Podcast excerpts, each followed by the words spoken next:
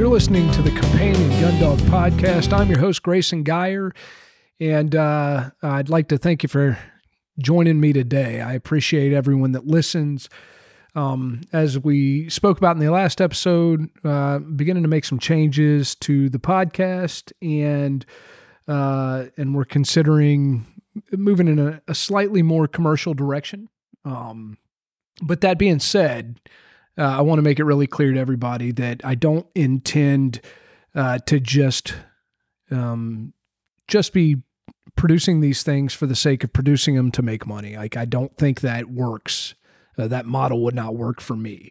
So it, if I'm going to speak on something, it's got to be it's got to be interesting to me, and it needs to be relevant to what I do and and what I try to accomplish for my clients.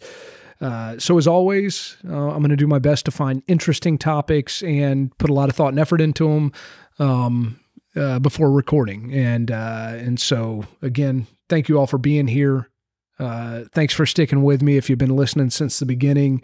Um, and I'll try to to you know if if we as we move forward with this uh, you know with advertisers and things like that uh, i want you guys to know that um, I've got zero interest in promoting things that uh, don't necessarily align with my values, and and so uh, I'm hoping that if I get products to push, they're going to be things that I've used and that work, uh, and that's uh, that's really important to me. But you know, mostly for us, I'm thinking hunter education, uh, animal welfare, fair chase, conservation. Those are that's that's the space I want to live in, and so if uh, if you hear me out here promoting anything, um, those are those are things I'm looking to talk to people about, and uh, and those are things that are important to me. So, just so you guys know, I've joined um, ONR. That's the Outdoor Recreation Network, uh, and that's kind of the leader of that outfit is Nick Adair, uh, who's become a good friend over the last couple of years, and uh, and I really Nick takes a very organized approach to this stuff. He cares about production quality. Uh, he cares about getting a consistent product out in a timely fashion. And so uh, that's the kind of guy I need to hitch my wagon to to keep myself honest. So uh, I'm really looking forward to uh, to being a part of that group. There's he's got Bob at Lone Duck and uh, and a couple of others, but those guys are they're they're my buddies now. So I'm really and you know, they're people I admire. So I'm really uh, happy to be associated with them. So that's it. I won't bore you with any more of that stuff. So today, uh, the topic at hand is drive capping, and it's a it's a term that has come up several times uh, in recent podcasts on other people's. I mentioned it on this one before. I know Bob has uh, Bob's had some some pretty uh, some pretty good guests that have touched on the topic.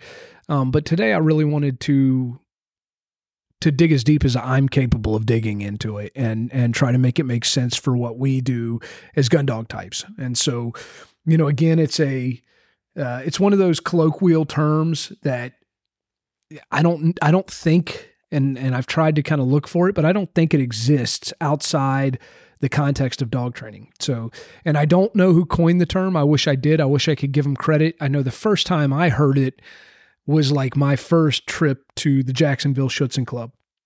Um, uh, and and one of the folks that that was helping me and mentoring me along the way, uh, you know, used the term and uh, and you know it, it went straight over my head i'm sure at that time. And uh, I, you know as i've grown it's a term that i continue to use. I've used since the early days of my training career. And i have a grasp on what i mean when i say it but i haven't really ever gone as deep as i possibly could into trying to understand it. Uh, and so like other terms that we've discussed and other words we've discussed on this podcast, I think it's most important that we start by defining it as best we can. And this one is is pretty tough because it is a it's one of those it's a dog trainer's word. Uh, it, you're not going to find it in uh, in the in Merriam Webster or, or anything like that. So where I went, um, I found two two trainers that I respect deeply um, that have kind of uh, public personas that have discussed it publicly, and I kind of found where they defined it in lectures. And the first uh, was Michael Ellis, and he's discussed it publicly. There's a video through the Leerburg, Leerburg platform that he works with uh, that's free on YouTube where he discusses drive capping. And he defined it as, uh, and I've just got it in quotations, where you teach the dog to go from an active state to a capped state, interruption in an excited active state to a controlled contained state. So that's as close as I could get kind of listening to that video um, to defining that term. So I think the the the important part of that is uh, interruption in an excited active state to a controlled contained state, if that makes sense. So uh, that was Michael Ellis's definition, and then uh, Jerry Bradshaw's actually written relatively extensively on the topic, and I, I love his writing and um, and uh, and anytime he talks, and he recently did a podcast. So one of his most recent podcasts were actually tackling drive capping, and and that was obviously a major resource for me. So went back, went listened to that, uh, and then went back and reread uh, some of his SlideShare um, publications and uh, and got a lot of good information from that. So I'll link to that in the show notes. I'm going to link to his podcast episode. Um, for I would say that probably the first 10 to 15 minutes are going to be extremely relevant information to us gun dog types. It's just general dog training knowledge. From there, he kind of moves a little uh, to a little more um, directed info uh, at the uh, protection police dog type crowd. Uh, and and you know, and this is honestly, I've just recently heard the term used in in uh, reference to gun dogs. You know, in the last couple of years since there's been this crossover and this flow of information, podcast, social networks, uh, uh, things of that nature. Um, you know, it, it, was a term that I don't think. I don't think many had ever heard prior to a couple of years ago in the gun dog world, but it has been used extensively for decades um, in the uh, in the protection sport game, and and so those guys think about it a lot, and they think about how they can use drive capping to their advantage in training. And so, like other things, like other kind of two dollar words we've tossed around, it you know knowing it's not a method, it's not something that um, that it's it's a phrase that understanding it can help us better train if that makes sense. And I guess to some extent, you could say it may become a method once you gain a mastery of it, but it's using it with intent to your advantage. That's important. And, and, uh, and so I'll get into that a little bit later, but Jerry defines it. Um, it, it, this is the process of teaching the dog to compose himself and restrain or internalize, uh, in apostrophes, not express his drive temporarily uh, and that's what he calls drive capping. So internalizing, not expressing drive. So it, and in, if you go back to Michael Ellis's definition, it's going from an excited, expressive state to now internalizing that drive. So imagine we have a dog, and and we do this like so if you're especially if you're into retrievers and you're training for I would say even the junior level. Uh, you know, steadiness is a cap state. So if you're watching Marks fall, if your dog's watching Marks fall and he's restraining himself from running towards that mark, the running towards that mark is an expressive state. Um, the sitting there intensely waiting for a release is a cap state. And so we are already doing it. Um, if uh, I would say that pointing and a pointing dog is a cap state. And uh, if you've got a flushing dog that's hupping to flush and then steady through through the sequence after that, that's a cap state. So all of us that are training our dogs to any level of steadiness, regardless of the type of hunting and the type of dog we have, we're already employing drive capping. Um, it goes on, you know, the I think mostly with the protection sports guys, the expressive state that they're looking for would be a bark and hold for the most part, or just restraining themselves from self release to the to a decoy or a helper on the field. Um, you know, so I think there's application for this depending on the dog and depending on the situation for like maybe dogs that vocalize at the line and things like that. We talk about denials a lot and and Jerry draws a distinction between drive suppression and drive capping. And I think there's times where we may need to suppress drive if we have a dog um, that's expressing through vocalization. But that's getting a little bit of a, ahead of myself. Let me run back to to Michael Ellis's video and just things I took away from that. Um, when we're employing drive capping, uh, Ellis states that behaviors tend to get more intense.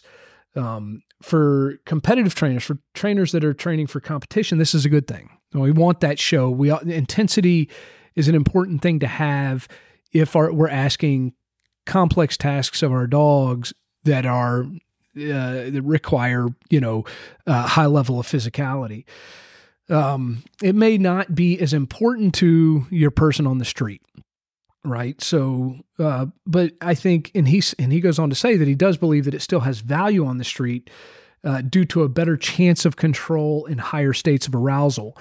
Uh, so if you're just talking about your pet dog that maybe um, gets excited uh, in certain contexts maybe rab- you know squirrels rabbits they come into prey drive uh, how do we teach that dog to internalize that drive, control that drive, and maybe we give them another outlet uh, to express that drive, um, redirecting from from that specific target.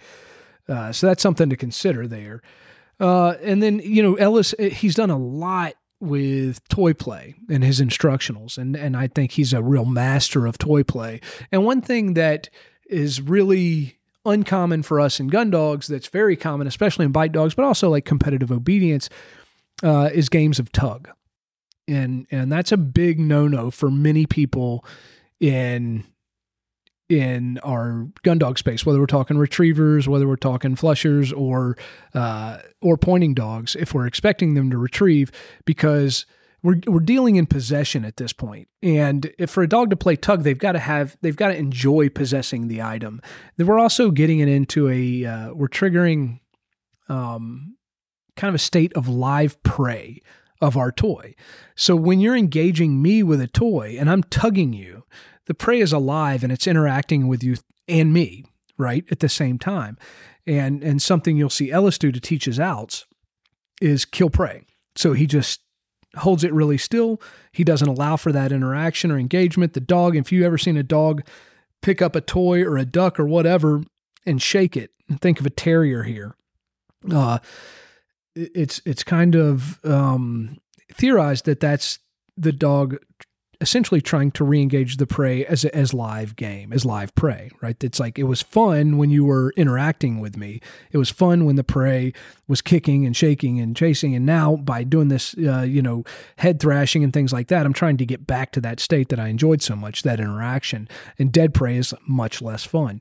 Some will still want to possess that, and, and and that can be problematic for us if we want them to come give it to us, and and that gets a lot more into kind of natural retrieve building behaviors. But at the end of the day, if you watch Michael Ellis play a game of tug with his dog and teach uh, and begin use it to teach obedience it's it's really a thing of beauty and and it's built around tug and so he'll often teach his retrieve um, you know, he, and he goes on, he does say, and I've kind of lost my screen here, so let me bring it back. Uh, that in order to to f- for toy play and to get capping through toy play, drive capping through toy play, and to use it to your advantage, we need uh, three fundamental rules for that toy play. And one is the dog must want the toy and the interaction. So if the dog doesn't enjoy the toy, they don't enjoy the interaction, it doesn't have enough value for us to use it and harness it to our advantage. Um, they must have an out. They must release when I ask them to. And so again, he teaches that release in that toy play by killing prey, and the dog releases, lets go, and then he rewards the out by re-engaging the dog and he'll just quickly move jerk the toy let the dog release to the toy and then engage in a in a vigorous game of tug again and that's what's re- rewarding to the dog that's the the satisfying uh, part of that sequence to the dog And then uh, the third thing is that they must bring it back to me. And so I when before I was deep into gun dogs, you know, and that was more of a casual pursuit for me, but I was really deep into uh, protection sport and and kind of more high level obedience stuff. Uh, I really looked to Ellis a lot, and I uh, emulated his his training style in that regard with toy play. So we used tugs and just essentially be a bumper. Um, like a fire hose bumper that was maybe a little softer, usually made out of what we call French linen, and uh, it was satisfying to chew, to to bite. It was pretty tough, so the dog wasn't going to eat it up. We didn't let the dog just go chew on it in the corner by himself. That it was only appropriate to engage that thing when you were engaging us, and so I might have it in my hands and then quickly animate it trigger your prey drive, you go in there and grab it, then I play a little tug with you, then I kill it, then you let go, then you sit in a cap state with intensity, looking at it, waiting for it to come back to life, and boom, I release to it again by reanimating it. And I might put that to a mark. Yes, boom, I, I let the dog reanimate, comes back, I let go of the thing, he runs off with it, gets to possess it and feel free, and then I re-engage, you know, non-verbally by kind of backing up and playing, or I have a recall put to it and the dog comes back. And what I want is that dog pushing it back into me. Hey, play with me again, bring this thing back to life. That was, that's a very, very powerful way to use a toy. And this could be a ball or a tug to, um, uh, to get our dog to manipulate our dog's behavior in order to get what they want out of it. And so the highest value in that tug is when you're engaging me over it. Um, and I think for our retrievers, the highest value that say a bumper can have is that moment that it's it's animated and hitting the water, hitting the ground, and it's triggered that prey. Now, a dog that begins to understand they're waiting on release, if that's that cap state, and having them wait can sometimes intensify their desire to go after it. Um, but we're we're capturing that moment where prey has been triggered, and then the release to that item is, is essentially for our retrievers. The what we're looking for is our highest state of value. You know, the moment they put their mouth on that thing and they've got possession of it, and now, especially for us that are, have gone through a more of like a traditional American Rex Carr type of force program, now the bringing it back to us, there's some discipline to that. Now we can still keep them in a high state of drive, especially when we've taught multiple marks and they come back and they get by our side and they're already thinking about the next retrieve. They're thinking about the run, the chase out there to go pick that thing up. But the possession is not nearly as valuable as it is uh, in the engagement because we're not playing tug, and that's fine. And we don't need to. I am of the opinion that, and I don't recommend this to everybody else, but I'm very comfortable playing tug with my own puppies. Uh, I'm going to put you through a force program as well, and we're going to teach you what manners are uh, around around fetching and delivery and things like that. And I, I don't need you to come back to me and be looking to engage me in a game of tug every time you bring that thing back, especially my duck that I don't want torn up. But I, you know, personally am very comfortable taking a tug and playing with my retriever puppies, and I like developing possession in that way, and I find that valuable. It's a double edged sword. If you're not comfortable molding that back into a clean delivery later, it, it could certainly become a, uh, a catalyst for unwanted behaviors. So bear that in mind. So if I talk about, you know, don't be afraid to play tug with your puppy, don't be afraid to play tug with your puppy as long as you're willing uh, to overcome the uh, the problematic behaviors you may um, reinforce through that process. Uh, so that kind of took that down a bit of a rabbit hole, but hopefully that makes sense to everybody. Uh, but the key is it's great for learning self control. Teaching a dog to cap and to exist in a cap state is great for teaching them not to express on their own. We don't want our retrievers breaking. We don't want them breaking if we're going to take them to hunt test and expect to pass, and we don't want them breaking um, in the duck blind and and you know creating potentially unsafe scenarios where they're out in the decoys and ducks are flying in, or making ducks flare because they're out there swimming around in our decoys, right? We need them to wait until we allow them to go pick those ducks up. And when, as they watch them fall out of the sky and they hear those guns fire, um, uh, which they've associated with birds falling out of the sky, that's ramping that drive up and and having to bottle that up and keep that inside internalize it and not express it by self-releasing and jumping out there in the decoys can really amplify the intensity. Uh, and and so you know, at some point we've got to learn how to manage that intensity if it becomes too much because it can boil over, and that's something Jerry gets into. Um, you know, he go he goes on after he defines drive capping in in his slide share. Uh, to state that drive capping a high drive dog can seem at first like a lot trying to put the genie back in the bottle. Um, in drive capping, the dog is taught that by doing the obedience command and internalizing his outward expression of drive, he will receive the prey object as a reward. So it kind of gets back to what we were talking about in that game of tug.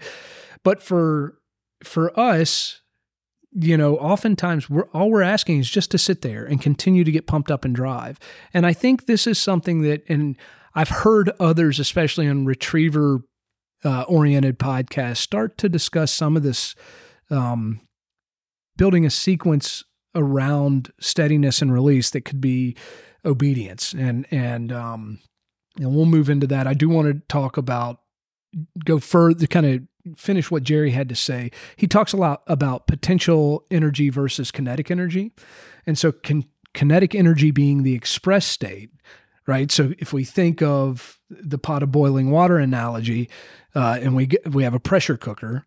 Um, if we're capping drive, we're building pressure and we haven't released it. If that boils over, or we have a safety valve or something that releases uh, that potential energy of that cap state, turns into kinetic energy, and that could be breaking. That could be in a protection sport scenario, uh, a dog biting a decoy when they're not supposed to be, when they're supposed to be performing an obedience behavior or something like that. So, um, uh, oftentimes, though, if, and this is where something that's really pertinent to us can come into play, uh, if we have dogs that vocalize, um, this is an expression of drive. So if they're sitting there and it's too much to wait and they begin to whine or bark or scream, this is that bleeding off of drive. This is that pressure relief valve. They've got all this energy inside them. They got to put it somewhere. And there are some dogs that can overcome this, and we can help them overcome that through structured play with the use of drive capping and there are some dogs that that becomes a habitual way of dealing with the the the anxiety uh, if you will of having to internalize drive which can be it can cause high levels of stress and you know and just that they've got to have an, an outlet and so they vocalize. And so some dogs are are never going to get past that and some some can. So that's something we can use it for. And so that kind of brings me around to where like the why is this important to us? What can we do about it? How can we use it? Now that we understand what drive capping is it is going from a state of of expressed drive to a state of internalized drive it's not running. It's watching marks fall, sitting there in, with intensity and waiting to be released. What can we do if we have a problematic breaker? Uh, what can we do, hopefully, with maybe a dog that can't control their vocalizations because they're bleeding off that drive? Um, we know about denials. We've talked about su- suppression a little bit uh, as opposed to capping. So, suppression would be you know, I, I have a dog that's expressing drive. It's problematic. And I'm not going to allow when they're expressing that drive, I'm never going to allow for that to be satisfied. Um, and so we see this a lot when in uh, think denials for retrievers, right? You you get a mark, the dog begins to scream, maybe he creeps way out in front, and we just go, Nope, you're not getting that retrieve, go put you back in the truck. Um, or nope, we're going to give you a heavy correction and maybe like make you honor something. I don't know. There any number. Uh, I and this is a place if you've heard of English honors, I, I do like English honors, um, and this is I don't know that this is drive suppression or capping, but it, it definitely toes the line. But you have two or more dogs out online. Um, could be live game, could be dummies being thrown as marks. But the dog that acts the most appropriate is the dog that gets sent. If a dog's acting inappropriately, he may just be required to sit there, or he may be required to heel away and perform an obedience routine with a little more uh, compulsive um, direction from the handler. Uh, but at the end of the day, you don't get the retrieve unless you're acting appropriately at the line. And so you might have an opportunity to redeem yourself in time. It may not be when you're quite isn't in in as high a state of drive uh, because we've suppressed some of that. And so for us, there may be times where we need to suppress drive as opposed to just cap it because often, um, often we are, uh, pardon me, um,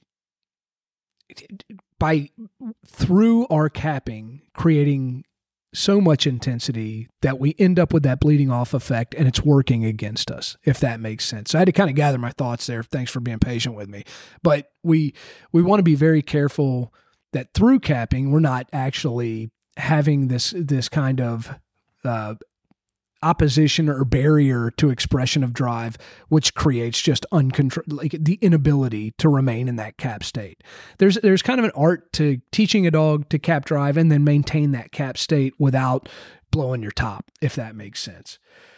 Uh, so so thinking of it in those terms, and that goes for a pointing dog on point that's learning how to go, be steady through um, wing shot and fall sequence. Uh, it's it's pertinent to the flusher that flushes is hopping to the flush automatically and going through his steady to wing shot and fall sequence as well. You know, we're the the potential. We want this dog to anticipate a retrieve sometimes, unless we're dealing straight d- just with pointing dogs that uh, that we will not expect to retrieve. And I think we're dealing in something a little different there that would be interesting to touch on.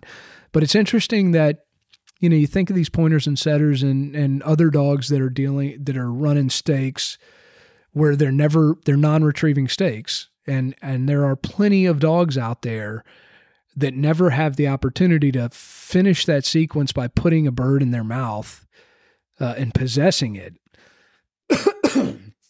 that are not only functional but at the highest level functional as a bird dog they're going to go out there and find every bird uh, that they can get in their nose and point it for you until you come put the bird to wing and fire a shot. And then they're going to either be dragged away or heel away or do whatever and move on to the next bird. And that sequence there is satisfying enough to that dog to continue to want to repeat it indefinitely. And that's that requires uh, a high drive dog um, that doesn't that's high enough drive that it never gets to finish the sequence and satisfy. And so that's important to note. Eh, but g- again, kind of getting on to how is this important to us? To me, if we're going to use drive capping to our advantage, pardon me, goodness gracious. If we're going to use drive capping to our advantage, then the the most effective way to do that, and really probably the only way to do that, is to pair it uh, with Premack principle. Um, and we've defined that on this podcast before, probably multiple times. Um, but it's essentially when a dog performs a uh, behavior of low probability in order to perform a behavior of high probability. And so nothing's more high probability for a retriever than to run out and put, put a bumper or, or a duck in its mouth. Right. And so the behavior we ask them to perform prior to that is coming and heeling by our side um, and, and waiting patiently. And so they're much more likely to do that. And if you've ever watched higher level retriever trainers with their dogs, you start to see like the dogs, man, they can do some very snappy heeling when the uh, the potential for a retrieve exists. And and I, I, my head immediately goes to say a dog running a master or dog in a field trial that is returning with their bird from one mark. And as they're returning to deliver that bird, they may turn around 15, 20 feet, yards, who knows? I've seen it at, at pretty extreme distances and back into heel so they can face forward to the field again, right? And they're backing in super clean. It's a really neat behavior to watch. Um, so this dog's coming full tilt boogie back to the handler, 15, 20 feet out in front of the handler. He actually spins, faces, it put, points his rear at the handler and backs all the way into heel in a very clean, nice heel. delivers the bird to the handler and sits and waits to be released to that next one. That sequence, that release to that next bird is reinforcing that behavior that they're performing as they come back into heel because that's where they need to be. We can take this a step farther, and something I do, you know, especially with gun dogs, um, that are maybe having a little bit of trouble breaking, expressing uh, as marks are dropping, and say they're creeping or they're breaking or doing whatever. I like to use a place board for this when I'm starting out. And this is, again, this is gun dog work. You know, it may run contrary to some things you're doing already.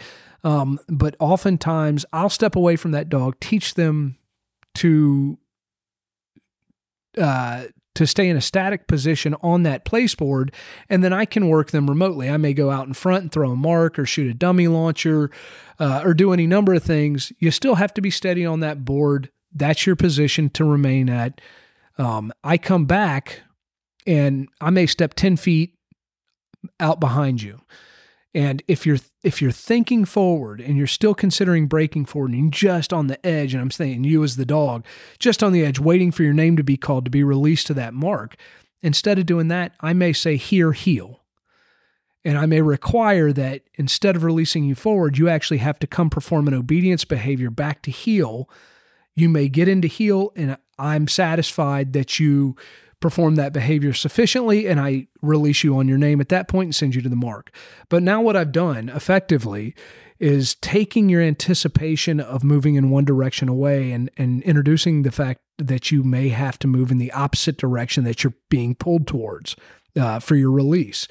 And if I can get a dog to remain intense keep the field, in the words of, of my mentor, Bob Messina, keep the field tilted downhill so that you're thinking forward, but you're not anticipating directly being released there. There's the potential that I may call you away from that. Now you're much less likely to act on your own. And especially if you act on your own, you can pretty much figure that you're going to be required to perform other behaviors before you're released to that.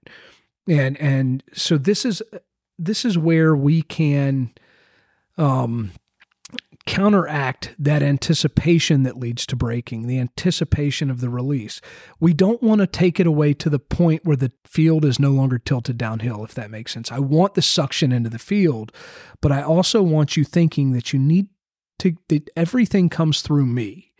That doesn't necessarily mean you need to automatically heel. And you'll see dogs begin to do that after doing this a bit, where they're anticipating the heel. So instead of breaking forward, they actually break to the rear into heel position. So you have to be aware of that and not. Uh, and and not reinforce it to the point that the that becomes an automatic behavior. And we don't want that. And we may put something else in the sequence. Oftentimes, I'll call you to heel then I'll send you back to the place board and then I'll release you. Or I may take a little bit of a walk with you, depending on your level of how quite how crazy and expressive you are in, in that moment. Um, and then bring you back, let you look downfield, and then release you. And, and so for me personally, that's one way I uh, uh, employ Premack and drive capping in order to keep my dog steady. So what I'm not doing is hammering you for breaking, um, which can lead to other problems. Not only we may we suppress drive un, unintentionally, we may make that that particular context. If you're up there creeping and breaking, or you're on point, the bird's flown, and you can't stop creeping towards that bird, or you can't, you're you're breaking and self-releasing to the retrieve. Um, and then I step out behind and recall you to heel. Uh, after you've done that, you're you're I've taken the anticipation that leads to the breaking away. If you take that creep and I just hammer you with the e collar or or the check cord or whatever it may be, I may create an association between that moment and pain that I don't want to put in there, and I may soften my dog up. I may you know create uh, the anticipation of a big correction. Um, that I don't want. I want to keep that pretty picture. I want that dog forward. I want him stylish. I want him confident. And I think we can achieve this much better by giving the dog options uh, and sequences of behaviors that they can use to earn their release, as opposed to employing high level correction in there. Uh, and and I'm not opposed to depending on what I need to do. If I if I'm trying to recall you to heel and you're not thinking heel at all, you're thinking forward as opposed to finding me and getting into position. Um, that's an opportunity for me to negatively reinforce heel and take some of the pressure off punishing the creep or the the the break or whatever it may be. Um, and so i'm not this might be something a retriever this is not what you would think of in this context but you might consider this indirect pressure. So by negatively reinforcing you to heel, I'm effectively punishing the creep without addressing that exact thing in that moment that could lead to problematic stress, if that makes sense. So uh, I don't know. I, I'm not super satisfied with that explanation, but I think it's that's an important part of it. Um, so if we think of building our sequence, so if we're thinking of our retriever, uh, I leave you on the place board. Mark hits the water. You're really excited. You're thinking forward. You may be getting happy feet. You may step off the board. You may vocalize a little bit. I recall you to heel. Boom, I release. I do that over and over and over again. I can expect you to anticipate coming to heel and then being released. So I want to make sure every once in a while I'm releasing you forward. And so hopefully you're acting appropriately on occasion and I can release you directly from the place board. I want to do that when you're at heel and there's no place board involved. I want to do that when I'm standing next to the place board. I want to do it sometimes when I'm not standing near the place board and release you remotely from some other location.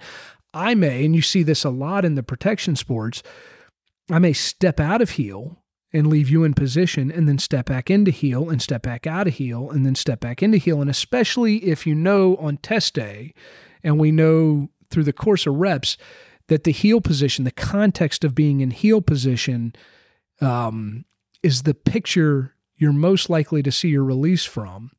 Just stepping out can have the effect of interrupting the expression of drive. Like if I'm over here, I'm not going to send you. And so there's, you know, hopefully less reason for you to be in a super heightened state of drive if I need to take a little of the edge off. Uh, for me personally, I'm going to randomize all of it. So you never know exactly what's going to be asked of you, what the spatially where you may end up with me, um, or if you're just going to become be directly released. And the idea is, hey, just don't anticipate anything. Wait for me. Wait on your release wait to maybe have to perform another sequence of behaviors. And then in in doing this you're you're harnessing this Premack to work on your obedience. So you can actually develop precision and obedience with this as well. And dogs that get accustomed to this get can can really earn gain some flashy obedience um, by uh, understanding that the reinforcer is is you know a clean heel away, or a clean heel and step off and walk a few paces with me away, or a clean heel and whoa, or sit in motion away, uh, and and so we can we can harness all of that drive that that dog's feeling in that moment and put it into creating precise, snappy, flashy obedience.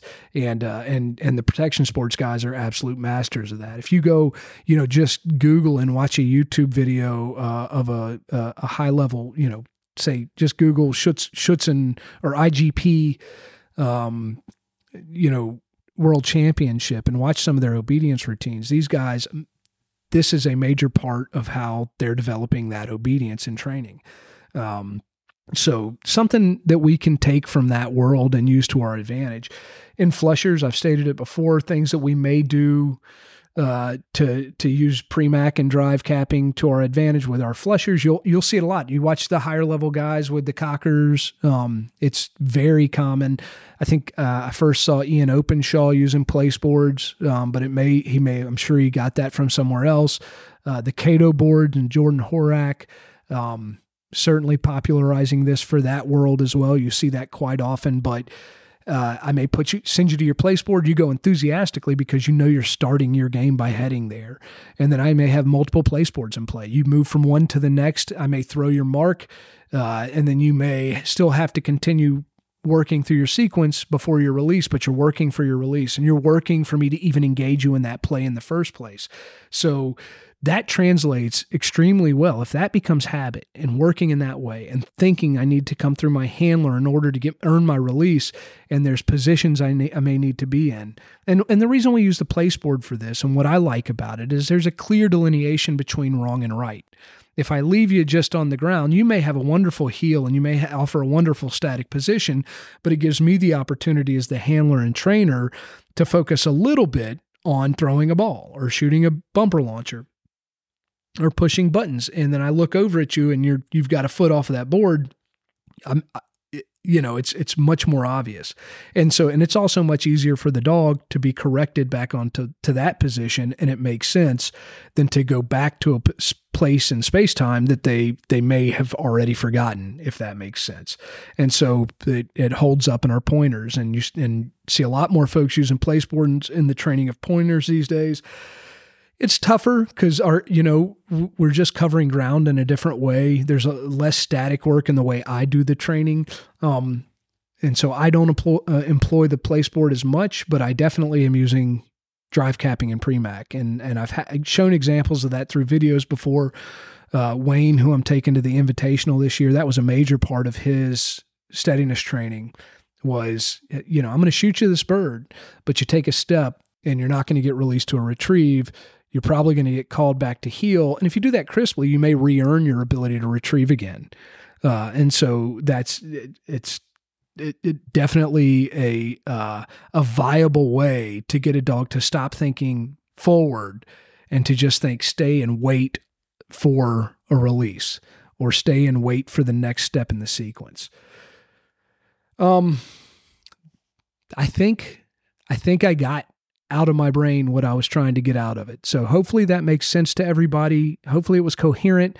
Uh, as always, you know, give me feedback if there's anything um, about this episode that you'd like me to clear up. Maybe I can work that into uh, into an intro on another episode.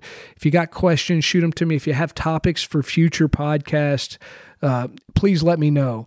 But you know, I appreciate you guys being here. Um, it keeps it keeps it really fresh for me. I, I, I really enjoy doing this, and I'm enjoying it more and more now. And I'm looking to the future, and I really, eh, you know, hope that I can um, offer people value in terms of instruction. That's that's where I want to take my career in the, you know in the next step in the next phase for me. Uh, I love training dogs. I'm never going to stop. I would love to focus more on you know training playing games and titling my own dogs, um, and and taking fewer client dogs and giving them more of myself, if that makes sense. And so that's that's the aim. That's where we're moving. So if you again, if you have topics for a future podcast, let me know. If you have feedback on these, uh, please please reach out. Um, and and again, you know, if you get something out of this podcast, if you like it, if you think it's worth listening to, please do me a favor and share it. Share it on social media. Uh, give me a five star review. Um, you know, let folks know about it and and and write write some words about what you think you get out of this thing on your Apple i, I or podcast account there. So, um, till next time, guys. Thanks for being here.